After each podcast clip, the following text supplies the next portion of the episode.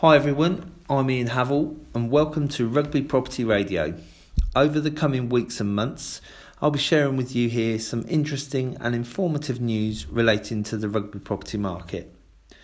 So I'm going to start off this week with a little bit of good news on the rugby property market, as recently released data shows that the number of first-time buyers taking out their first mortgage in 2017 increased more than in any other year since the global financial crisis in 2009. The data shows there was 375 first-time buyers in rugby, and that's the largest number since 2006. I expect in 2018 that this increase of first-time buyers will level out and maybe dip slightly, as nationally figures demonstrate that the first-time buyers' average household income was £40,691, and this represented 17.3% of their take-home pay. Although it might surprise listeners that it is actually cheaper to buy than it is to rent a starter home at this end of the housing market. Many of you can remember mortgage rates at 12 or even 15%. Today, at the time of recording this article, I found on the open market 189 first-time buyer mortgages at 95%, meaning only a 5% deposit was required, with 3-year fixed rates from a reputable high street bank at 2.49%.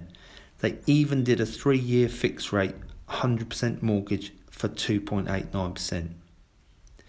Interestingly, looking at the other end of the market, the buy-to-let investment in rugby was subdued, with only 77 buy-to-let properties being purchased with a mortgage.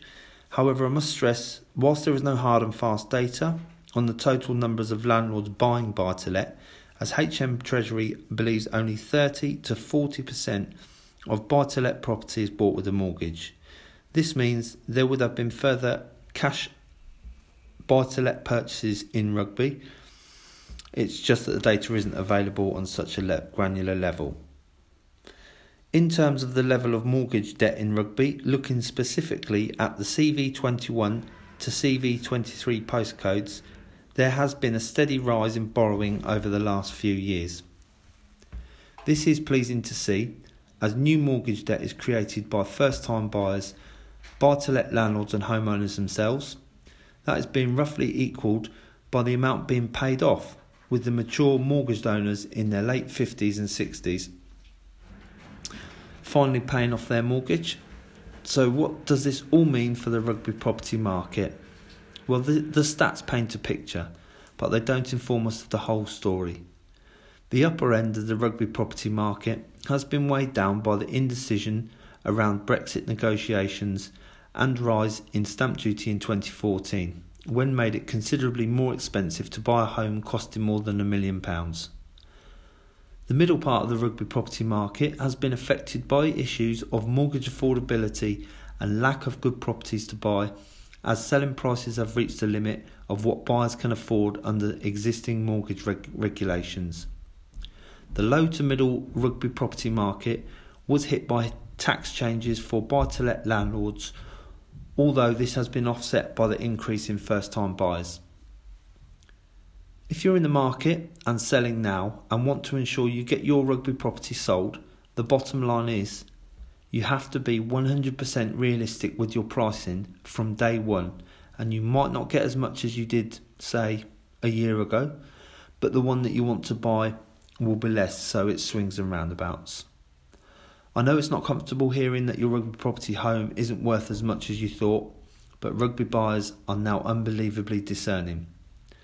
So if you're thinking of selling your rugby property in the coming months, don't ask the agent out a few days before you want to put the property on the market. Get them out now and ask them what you need to do to ensure you get maximum value in the shortest possible time. I, like most rugby agents, will freely give that advice to you at no extra cost or commitment to you. I hope you've enjoyed listening to this, and I will speak to you all soon. Thank you.